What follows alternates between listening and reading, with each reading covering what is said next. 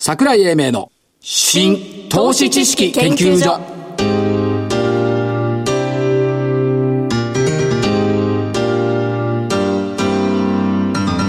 この番組は NPO 法人日本 IFA 協会の協力でお送りしますごきげんよう新投資知識研究所所長の桜井英明ですそしてコメンテーター日本 IFA 協会副理事長正木昭夫さんですはい、日本 IFA 協会の正木です。よろしくお願いいたします。暑いね暑い、めちゃくちゃ暑いです。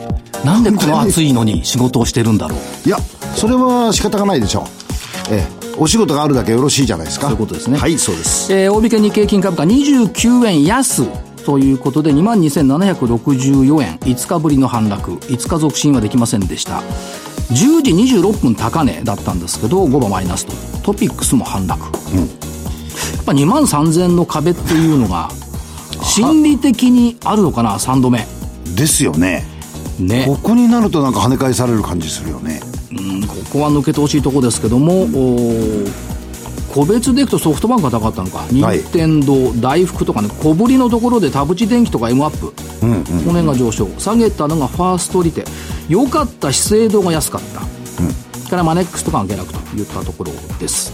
まあ、このところ、あの、ソニーを見ても結構、あの、しっかりしてるじゃないですか。してますよ、まあまあ、そもそもこの相場は去年の9月のソニーから始まっているんでソニーは主役ですでよねあり続けているといったところがあると思います、でえーっとこれで月足7月は陽線になりそうお、あと、ん数日もうあ,、まあ、あと来週1週間あるんですけども陽線になりそうでそうなると4勝3敗だから月足陽線では勝ってきたっていうところですね、それからまあ株の投資さっき考えてたんだけど未来に向かって時間軸を切り取る作業って思わない思いますよ。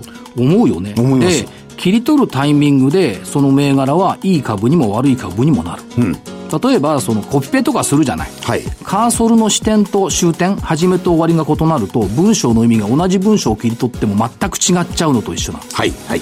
これがね株の市場だとなかなかわからない2、3週間前も同じテーマでやりませんでした同じテーマずっと考えてるのいい銘柄見つけることなのかあるいはその何タイミングを見つけることなのか難しいんだよねまあ、個人にとってはいい銘柄いい会社いい企業を見つけることでしょうねところがねそうじゃないと思うんだなんでいい銘柄っていうのはねそんな立派なもんじゃない上昇時間が長い株がいい銘柄なのうんそうですよねだから上昇時間の長い銘柄を見つけるのが一番いいんじゃないかな、うん切り取るタイミングをどうするかでも基本的には個人の方の場合には時間軸って1年じゃないですからね運用する人たちは1年でもって決算というのあるじゃないですかお言葉ではございますはいそれはねあの、学問的には正しいと思いますがそうです個人の方々の時間軸は1年よりも今日っていうもんです、いやいやそれは今日これがね微妙今日でやってる人はそんなにたくさんいるかなゼロじゃないもんいやゼロじゃないでも明日っつう人多いよ明日っつう人は多いですけどで今日中1っつう週人もいる間っつう人はかなり多いよ今日中っつう人も結構いるじゃないですかうんだからさ、結構多いの。で、えーっと、外資系に20年もいた正木さんに伺いたいんですが、へえ日本とヨーロッパの EPA、ああ出ましたねこれ良くないヨーロッパ結構騒いでんだけど、日本あんま騒いでないんだよいね。やめちゃくちゃいいと思いますよこれ分かってんのかな分かってんだよね。いや、分かってる割にはなんか、あの、メディアの捉え、あの、取り上げ方、もう、なんか、短命だね、これこそい。やいや、だからね、それね、ワインとかチーズに集約するからわけわかんなくなる。おっしゃる通り。これ自動車だとか電気部品というふうに考えないと、自動車部品の92%の関税がなくなるのよ。そうですよ。これ自動車の関税8年でゼロよ。電気機器即座に14%の関税なくなるのよ。それワインの税金なくなるとか、チーズが安くなるとかいう話よりも、全然でかいと思うんですけど、こっちあんまり言われないんだよじ。ゃあもう一つ、あの、考えてほしいのは、はい日本、あの、アメリカのトランプさんがええ、今何をしてるかっていうことですよね。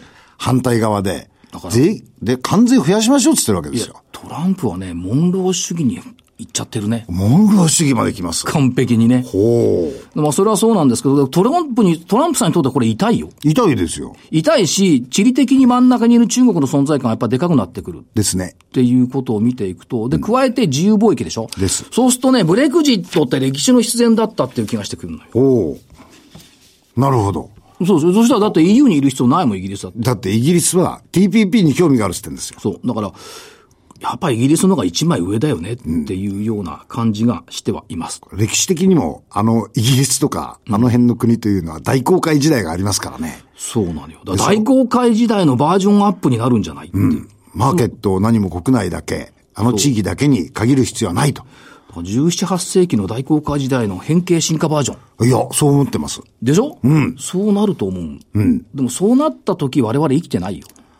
あそうですね。多分。はい、はい。だって日本橋の空が綺麗になるのが2030年だよ。とは言いながらそこまで生ききてるいや、株式市場。正木さんその時いくつだった ?80 株超え式てる市ぜ場は未来を取る、ね、先取りするってさっき言ったばっかりじゃないですか。まあそうだよ。だとすればですそうだけど10年先を取るかいっていうとそれ難しいんじゃないいや、もう10年は私はいないですよ。と思いまあす。そう、じゃあ私が葬儀委員長やるわけね。そうです。よろしくお願いしますね。はい。で、えっ、と、やってきました。日本テレビ金曜ロードショーの時期が。時、8月。 これね、20日から始まるんだよね。夏は兄金。うん。20日、20日って明日ね。時をかける少女。うん。27日化け物の子。化け物の子。ここまでは許せる。うん。8月10日、ハウルの動く城。お来ました。 17日、隣のトトロ。来ました。 24日、猫の恩返し。第3弾。スタジオジブリ3週連続特集。夏休みですか。でもね、最近ね、スタジオジブリが放送すると株が安いっていうアノマリーは消えてきたよね。で、桜井さんだけですもん。この話してんの。でそうなんだよね。他の人何も言ってないよ、これ。リーマンショックの後に言い始めたらなんか一人歩きしちゃったんだよ。そう。だもうこれ消していいんじゃないあ、消していい。うん。ああ、そうですか。でね、最近面白いあの本読んでてね、角川新書だったかな。陰謀の日本中世史っおうていう本が、日本中世史。うん去年ヒットしたあの、応仁の乱を書いた人が、日本中世史、陰謀の日本中世史と書いていて、陰謀論のパターン分析っていうのやってんだよ。ほ一般的に考えられている被害者と加害者の立場を逆転するする手法が陰謀論。これをなんとなく理解できる。はい結果から逆算して最も利益を得たものを真犯人として名指しする方法。これも理解できる。う。いや、 特に我々の業界の中では。そう。で、最終的な勝者が全てをコントロールしていたとする手法。これも理解できる。だけど特に、海外では。だけどね、結果論なんだよね、全部ね。ですね。だから、実際事件の当時はどうだったっつうと全然違うんじゃないのと。だから、思惑的売買ってよく言うじゃない。はいで、ヘッジファンドとか、C、あの、CTA か。これが絶対間違うことないんだったら、あの人たちは損するはずがないんだよね。まあね。ところが損することがあるっていうことは陰謀論はやっぱどっか違うんじゃないのっまあ、ていう。ある意味、あの、なんていうんですか、イン、なんて、その、ヘッジファンドなんかは、こういうイベントドリブンっていう風なテーマがあるぐらいですからね。 そうなんですよ。いやだからね、その、スタジオジブリが放送されたから株が下がったんじゃない。そそこに行く。リーマンショックの頃にたまたま放送されていることに気がついたから、スタジオジブリ伝説ができた。ということは今年中で終わるってことね。終わるっていうかね、結果と原因が入れ違うと陰謀論になるっていうことだと思うん なるほど。ですよね。それから、パッと見たとき常識を覆す理論は、知的興奮を伴う驚きがある。それは確かにそうなんだよね。だからまあ、あんまり惑わされちゃいけないよね。っていうのがあって、今週考えたことでした。でした。で結果、今週は楽しいね、これね。ちっとも楽しくないですよ。増産銘柄、シルバーライフ、そうです。 5430円から、そう。 5420円。その後今日200円も下げて、×。これ、腹立ちますよね。三、五千六百円台まで行ったんで、勝率0%。うまあいいですよ。あのそうねで、すよ今日ね、応援してあげようと思ってね、メルマガの銘柄シルバーライフにしたんだよ。時。で逆だったね。桜井が書いたから下がったんじゃないかっていうね。おー。いい会社なんだよ、これね。よく調べたらね。いい会社でしょ弁当配達ね。そうです。だから、ちはょっと邪魔しちゃったかなと思うんですよ、ゼロね。い、はい、ゼロです。アリさん、ラクオリア、1695円から1423円。ババツ。ボラ高かったね、今週はね。ね。から、えー、3031ラクーン、535円から525円。バツ。えーハイグレース、6541、2715円から2427円。これもちょっと下げきつかった。ちょっとバ先ツ使った。うん。しかし、しかし、アリさん、丸がいる。丸がいるテクノプロ、6028、6640円が6880円。おー。丸。スララネット、寺子屋始めたよ、ここね。 そうそうそう。 今週、寺子屋のニュースで出てたから、本当に寺子屋なんだと思って、スララネット3998、8350円から8600等円、丸。 5分の2、 40%勝率。 40%。 0対40。 0対40。40の勝ち。まあ、これ勝ちでいいな。勝ちでいいです。じゃあ、今週の銘柄。今週銘柄いきます。はい。えっ、と、ちょっと、お先週ある会合で、えっ、と、千本さんあの、 NTT えーうん、元 KDDI でね、 KDDI かうん、e アクセスですとか、その方の、あの、お話を聞く機会があって、えっ、と、グリーンエネルギーにすごく注目をしてます。グリーンなのクリーンなのグリーン。グリーン。うん。要するに、あの、再生可能エネルギはーいっていうふうなところを注目してて、えっ、と、彼、えー、セモスさん自身がね、えー関わっている企業、株式会社レノバあのさ、前を、そう銘柄ね。 9519。はい。です。会長が瀬本さんです。はいで、えー何をやってるかというと、お太陽光発電と、おバイオマス。これが今のお事業の中核でやってまして、えー事業のほとんどのお数字はここから出てると。ただ今後のところになると太陽光発電自体はそう大きくは伸びずに安定収益源だろうと。今後増えてくるとすればバイオマスと風力だと。特に洋上風力、この部分のところに大いに注目してる。海の上の風力発電ね。そうです。はいで、秋田県の、おーっと、ゆり本庄市のところで、えー計画をしていますというふうな話をしてましたんで、えーちょっと注目できるかなというふうに思ってます。タッピ岬なんか行ってごらん。は風い力風力発電ばっかだよ、昔から。風力発電。タッピ岬。青森県の。青森県。うんうん。ですから、多分洋、洋上風力ってでもね、日本の場合まだ少ないんですって。洋上はね。うん。だけど、この部分っていうのは、おのずと必要になってくると。今のところ、えーっと、売上の方も117億、うプラス42%、営業利益は36億、えプラス5.1、経営が20億、2.8。ですが、まだまだ、その、お設備の増強に、えー時間がかかりそうなんで、お金もかかるということで、配当はしてないと思います。えーっと、この事業が非常に将来的に面白くて、えーっと、2023年ぐらいまでに、えー今後、おかなりいろんな事業が立ち上がってくると思うので、成長力あると思います。以上です。愛知県の田原市も確かそうだな。田原、風力発電ばっかだな。あれ、この間さ、あのおいでいただいた企業のバイオマスのうんバイオマスじゃなくて風力ね。風力ですかあ、風力発電ってね、止めなきゃいけないんだよ。動きゃいいと思う。ああはいはい止めるのも必要なの。なるほど、なだかるほど。らブレーキもブ必要。レーキ。うん。それも結構必要だったのあなるほどありましたけども、レノバね。ええ、レノバです。では、アリさんは、千本さん千本さんはい。です。 3965CAP。お、お、キャピタルアセットプランニング。これは北山さん先週来てもらったね。北山さんうん。はい。どうもね、北山社長の顔見てたら顔色いいんだよな。 いいですね。 396をキャップ。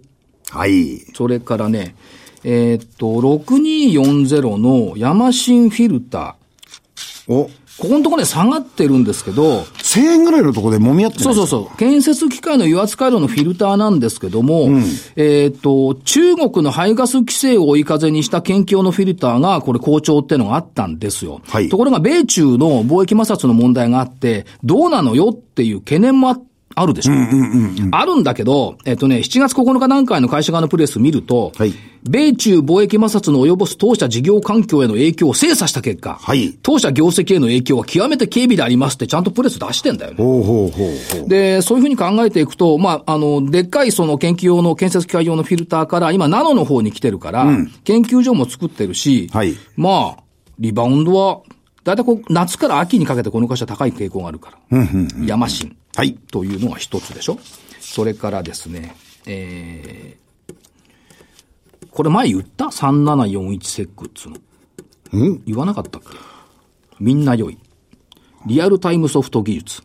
セックさんは最近時々出てます。出てる。これね、この会社ってね、かわいそうだと思うのよ。かわいそう。理由ね。例えば、はやぶさ2とかあるじゃん。はやぶさ1とかさ。はいあれ、はやぶさ1では、まあ、あの、リアルタイムソフトだから、その、7年もかけて人工衛星を日本に戻すとか、そういう技術をやってる会社なんですけど、はい何事もないと話題にならないんだよ。ですね。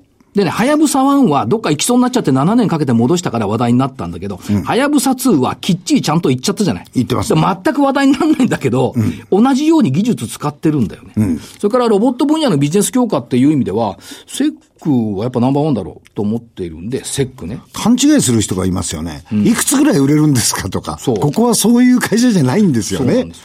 基礎技術を研究してる会社ですから。はい。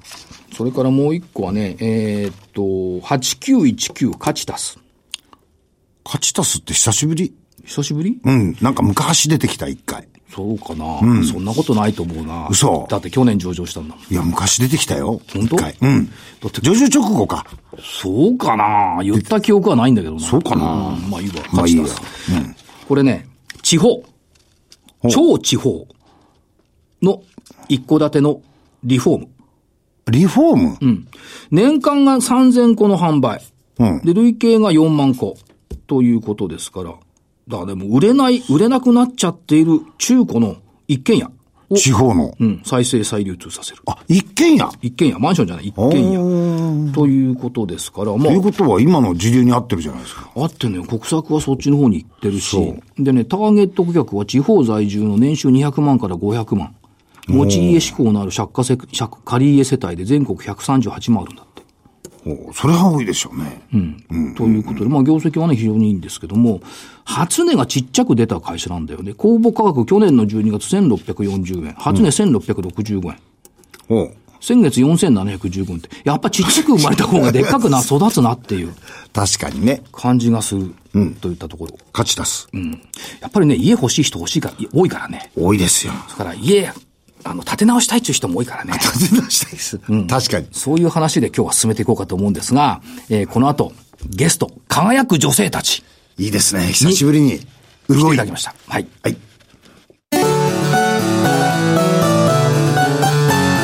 桜井英明の新投資知識研究所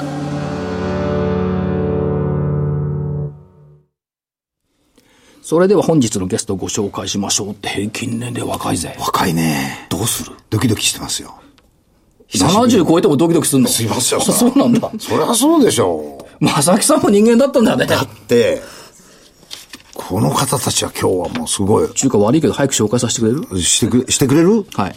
えー証券コード1413、東証一部上場、株式会社、ヒノキ屋グループから、お一人目、株式会社ヒノキ屋住宅埼玉支社埼玉東支店、久喜営業所、久喜 A 展示場所属、成美玲子さん。こんにちは。はい、こんにちは。よろしくお願いしますよ。ろしくお願いします。はい。でよ、2017年度ルーキー賞受賞だぜ。おお去年、そう、ルーキー賞。ルーキー賞ってのは、えっ、と、入社1年目 ?2 年目入社3年未満、三30年歳未満の若手営業社員でおう、年間受注頭数があって、着工が2頭以上、なんか基準があるんだよね。 3だったと思い ます。 3以上。そんな少なくないよ、私は。あ違う違うそう。で、まあいいや、ルーキー賞受賞した。はい。これいいもんもらえたのえっと、そうですね。ペンいただきました。ペンもらった。ヒノキ屋ペン。はい。そういうわけじゃないです。でも、ルーキー賞。はいでしょそれからもう一方は、ヒノキ屋住宅、南関東支社、千葉北支店、松戸営業所、松戸北展示場所属、篠原千尋さん。こんにちは。篠原です。篠原さんはルーキー賞じゃなかったの残念ながら。あ、そうでも、去年のヒノキ屋住宅女性営業社員受注ランキング、63人中第13位。受注頭数7と、すごいよね。ということで、篠原さんね、すごいんだよ。2012年8月、桜井英明の投資知識研究所ラジオ日経第一、毎週木曜日15時10分から16時っていう当時の番組に出演していただきました、株式会社ヒノキ屋住宅南関東千葉支店長の篠原美智子さんの娘さん。覚えてます。あの、え旧ラジオ日経本社ー、。旧、それですよね。あの、狭いところに置いていただいて。やっぱりあれですか、お母さんの背中を見て憧れてヒノキ屋に入った。あのご縁があって、ええあの大学が建築学科だったので、はいその建物の勉強とか設計の勉強も兼ねて母の営業の背中を見て私もちょっと学ぼうかなと思いヒノキ屋に入社させていただきましたこういうのは親子鷹っていうのかいそういうことです母娘親子鷹って言わないよね。いや、でもまあいいでしょう、これは。で、やっぱりあれ建築学科に行ったのはお母さんの影響あそれは大きいと思います、はい、すごくこう面白そうだなって思ったので、はい、急遽じゃあやってみようということで家にも建築関係の本とか、母資格も本部長資格もお持ちだったのいでや母なの本当はどっちなの篠原しあの篠原、あのー支店長もはい資格をお持ちだったので、もう私もちょっと興味が湧いてきたっていうのがきっかけでしたね。進路としては。すごいな。会社にいても家に帰っても家だらけだ ぜ。なんない休みの日は家か家から離れる。離れてますね。もう、い出や、かけそのるよう辺に歩いはててこの家見たら、これかな、み たいな。いや飛び込みしちゃったりして。あまだもうそろそろ建てあなのいねかななん、て。住宅展示場の人は飛び込みしないと思うよ。しないのか。株屋じゃないんだから。いや、僕ら見ると我々みたいなさついついさ、ここのところは門構えがいいとかね。ええ。なるほどね。で、えーっと、成美さん。はい。ルーキー賞。はい。茎。はい。地元はい、地元です。地元茎地元茎です。じゃ、食住隣接じゃない。はい。へえ。で、えーっと、やっぱり家売るの好きはい、楽しいです。楽しい。どこが楽しいのでも夢売るようなもんだもんね、い今や、ってでもね、ホームページ見てると、これは女性に合ってる職業かなと僕は思いましたね。うん、見学に来る、あの、奥様たちに、あの、細かい部分、あの、引き出しがどうなってるとかさ、はいデザインがこう変えられますとかって、あの細やかさはね、女性が最も生きる職場じゃないかなと思いましたね。言っていいですかはい、どうぞ。もし展示場に行って、正木さんが応対に出たら、誰も買わないと思おうっ。しゃる通りです ね。逃げちゃうそう言いたいんでしょここまずいよ、これ。これはまずいよって言われちゃうと思うよ。どんなにいいもの売ってても正木さんじゃ逃げる と思わかりましたよ。はい、う。どう僕ぞ。ならまだいけるかもしれない。いけるでしょうね。うん。物を売ることにかけても。ですね。はい。で、展示場ってどんな仕事をするんですかえっ、と、篠原さん聞いてみましょうか。展示場では、はいこれからお家買おうかなとか、んもちろん将来後々、まあ遠い将来考えてますっていう方にも、はいお家ってこういうものだよとか、どうやって建てて、どうやって建築していく、もう家づくりが本当に初めての方が多いので、本当に最初の最初から全部ご説明して、で、あの、家づくりってこうするんだとか、はいあとはイメージが湧いてない方も多いので、ああ、こういうデザイン素敵だなとか、イメージ作りをしてもらうように接客とか応対をしてます。これ、イメージ作りで夢が膨らんで寝れなくなっちゃったりするんだよ ね。なるみさんはど、どういう感じのお仕事をするんですか茎はい A まあ展示場では。まあ、似たような形になってしまうんですけど、はいあの、来場していただいたお客様に、まあ、接客して、やっぱり、私は女性なので、はい奥様を中心に、こういう方が生活動線しやすいですよってお話とかをして、まあ、気に入っていただいて、購入していただくっていう形の、はい。前線っていうかね、現場でね、大体ご夫婦で来るでしょ一人で来る人いないじゃん、もう。はい。ご夫婦で来るでしょはいどっちが決定権持ってますかご主人と奥さん。やっぱり女性ですね。比率としてね、僕ね、9割以上で奥さんだと思う。僕もそう思います。これはね、何も住宅に限らず、はい自動車もそうだと思う。いや、君の家もそうでしょ。まあ、オタクもそうでしょ。そうです。なん、ねそうです。あんま言わないけど。はい。だから女性、やっぱ奥様が決定権持ってるってことは、やっぱり女性の権感性を持って接することが重要。はい。そうですね。だって男だ気がつかないもんね。なんですよ、細かい部分、ね。いろんなところ。ここ動線悪いとか分かんないじゃない。ろ。当然でいないでしょうか。いや、いないからさ、だから分かんない。だかわかんない。らそういった意味では、現場でいろんな人たちとお話をして、はいやっぱりこう、なんつうの人間性を鍛えていく。はい。能力を鍛えていく。っはい。ていうことですか。なんか勉強することあるんですか、日々。勉強すること。もう、え、勉強することですかではい。うん勉強してないよ。いやいや。すかね。これね、いろんな人たちが来るもんね。いろんなタイプの人がね。それで、ヒノキ屋さんというと、まあ、テレビでコマーシャルなんかもやってますけども、私は今日ヒノキ屋さんに合わせてオレンジ色のシャツを着てるんですそうよ。なんですよね。絶空調ってオレンジ色じゃん。はい。あ、絶空調ね。絶空調は好調のようですが、うん。そうですね。反応どうですか、お客さん。絶好調です。うま い。絶空調は絶好調。どんなところがやっぱり、あの、皆さん惹かれるんですかやっぱり住みやすさですね、はい、どこ行っても同じ温度なのでやっぱり常にいるおこあの奥様とかにはすごい喜ばれるような商品だと思いますね、聞いてみましょうか。はいと突然営業チックに。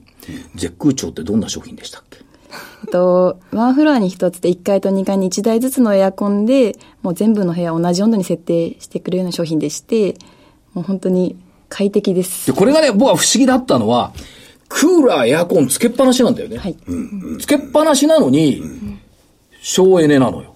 ほうほうほうほうこれやっぱ断熱材の問題ですか断熱材ですね。もともと気密のいいお家づくりをヒノキは目指していたので、はいそこに新たな設備を投入することによって、より気密の高いお家がもっと引き立たせるようにっていうのが、そもそもの絶空調の始まりだったので、はいそれが発売して1年以上経つんですけど、どんどん浸透していくというなるほかど、私たちも、あの、ようやく引き渡したお客様のお家とか見学できるようになると、はいまあ、やっぱり絶空調すごく気持ちいいですよとか、快適ですよっていうお声をいただくと、あ絶空調の、あの、性能プラス、やっぱりヒノキ屋のお家があってからこそ、こういうお声がいただけてるんだなって、い今ようやく私は実感してま す。なるほどはい、あの、なるほどうんうん発売当初はまだちょっとどんなんかなって、ちょっとこう不思議に思ってた部分はあったんですけど、うんはいやっぱり、そう、不思議に思うよ。だって、つはいけっぱなしで、はいね 省エネになるって、ただ聞くだけじゃわからないじゃないで、それもね、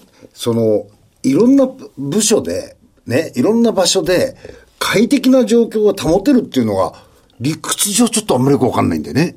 なんでできんだろうあれ循環するんでしょはい、ね循環って書いてある。冷たい空気がね。冷たいのか冷たいのなって書いてある。まあ、その日のね、状況に応じて。で、しかも、あれね、断熱材がね、やっぱ優れもんなあのあ、そういうことだね。で、大昔ね、近藤社長にね、まあ、断熱材だけの時、絶空調出る前、はい。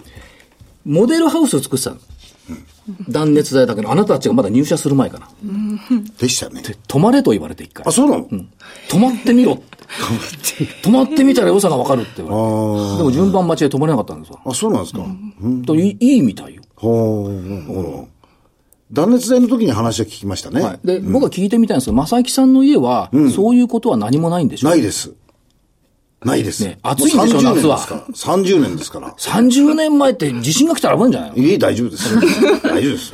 それは大丈夫ですけちゃどん。と道路ついてんのえっと、当たり前じゃないですか、そんな。で、30年前の、もうそろそろ建て替えだよね。リフォームしました。えあリフォーム意味い。ない意味ない。 8年前に。あ、もう8年も経ってるの。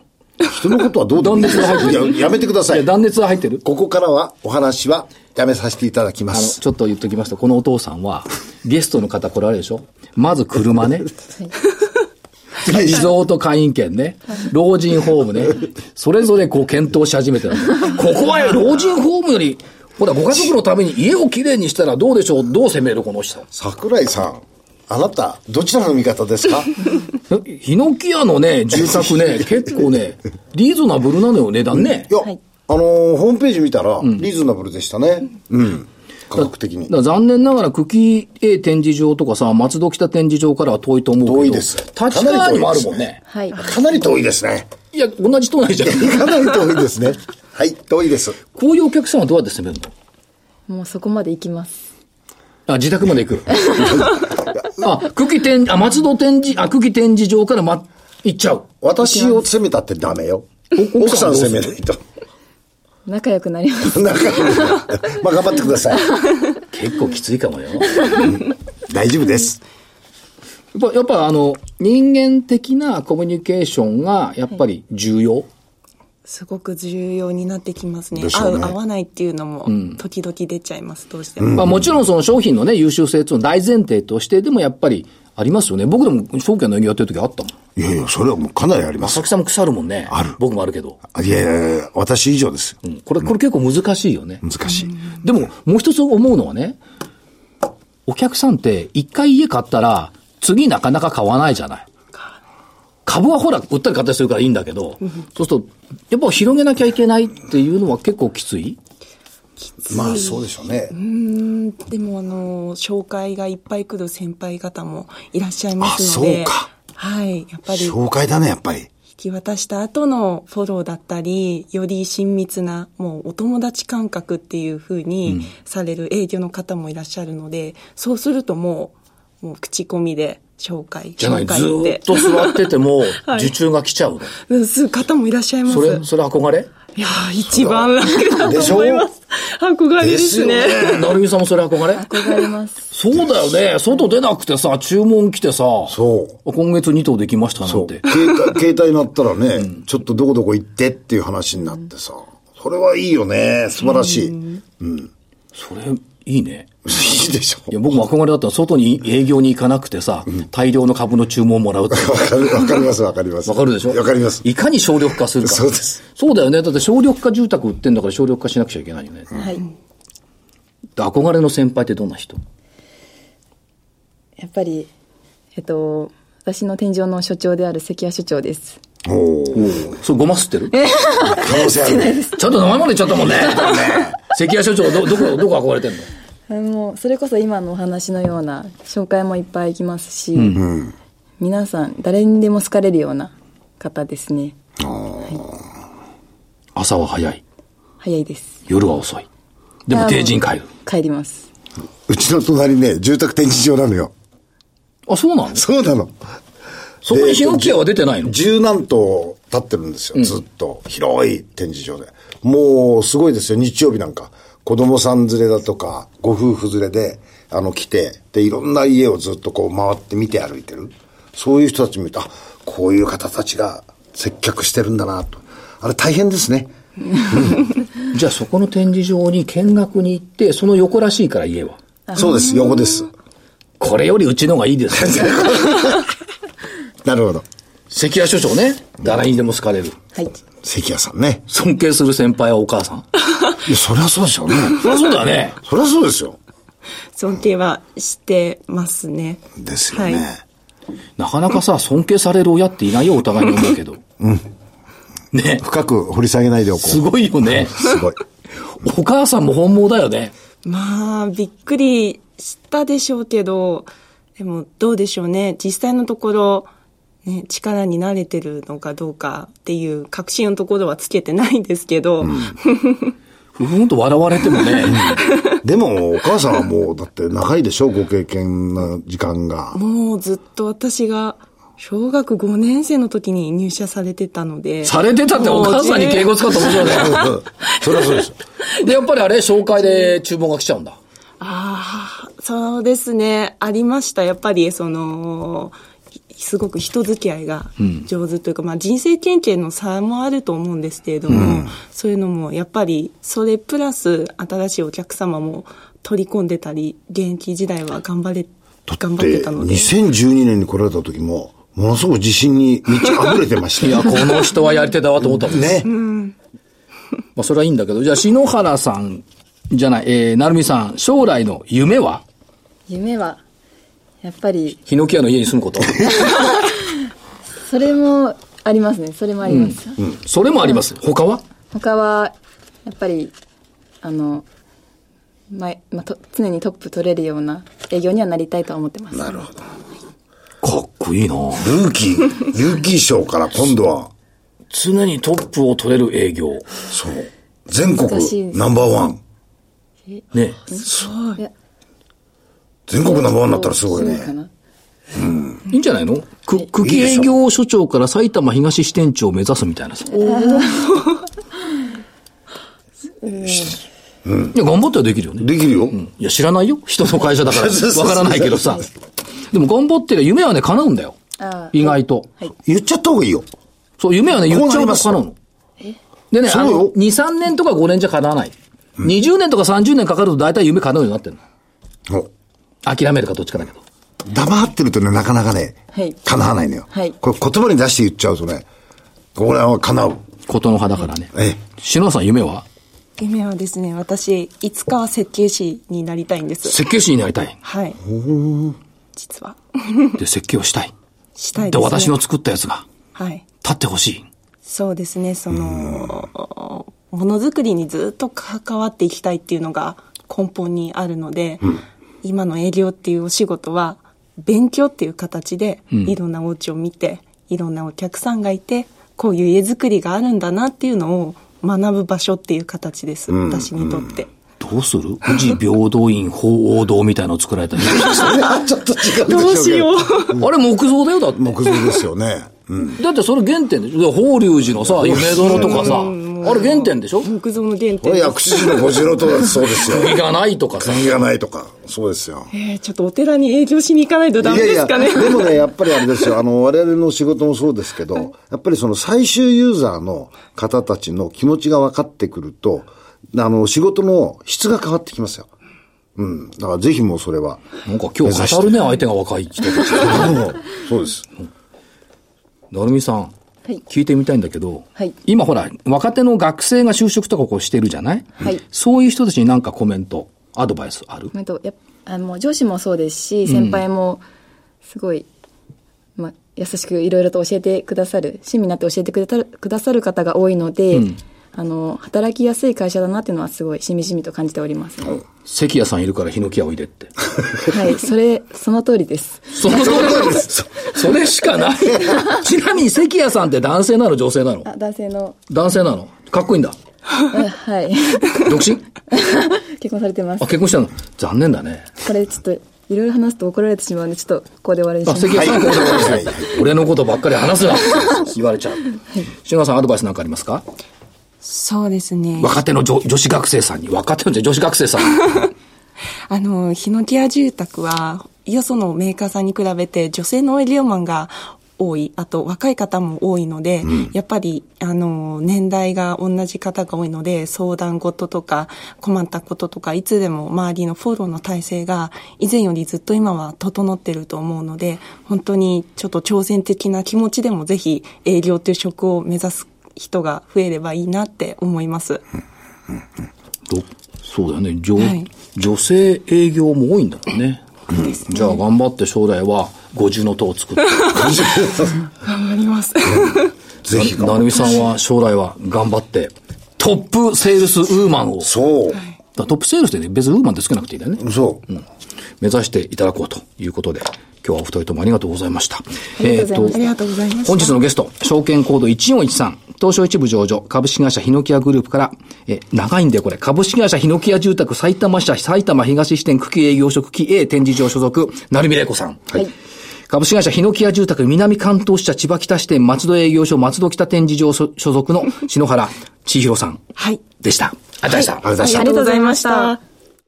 資産運用の目標設定は人それぞれにより異なります。個々の目標達成のために独立、中立な立場から専門性を生かしたアドバイスをするのが金融商品仲介業 IFA です。NPO 法人日本 IFA 協会は企業 IR 情報を資産運用に有効活用していただくため、協賛企業のご支援のもと、この番組に協力しております。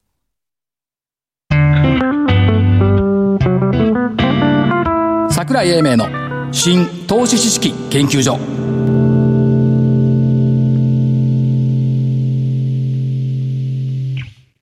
この番組は NPO 法人日本 IFA 協会の協力でお送りしました。なお、この番組は投資その他の行動を勧誘するものではありません。投資にかかる最終決定はご自身の判断で行っていただきますようお願いいたします。しかしあれですよね成美さんがね、本当にトップセールスになった時にね、何年歳か分かんないけど、はいはここ来てもらおうねい。いいですね。ぜひ。で篠原さんがさじゃあちょっと待ってくださえい。我々やってますかね分かんないけどわかんないですね早く早くや ってね早くトッなプセールるべスく早く。し篠原さんがほら設計やった家が建った時にはさ、来てもらおうね50の通る前でいいよね。うん、だから我々が生きてる間にやってもらわないと さ時間はないぜそんなにそうできるだけね。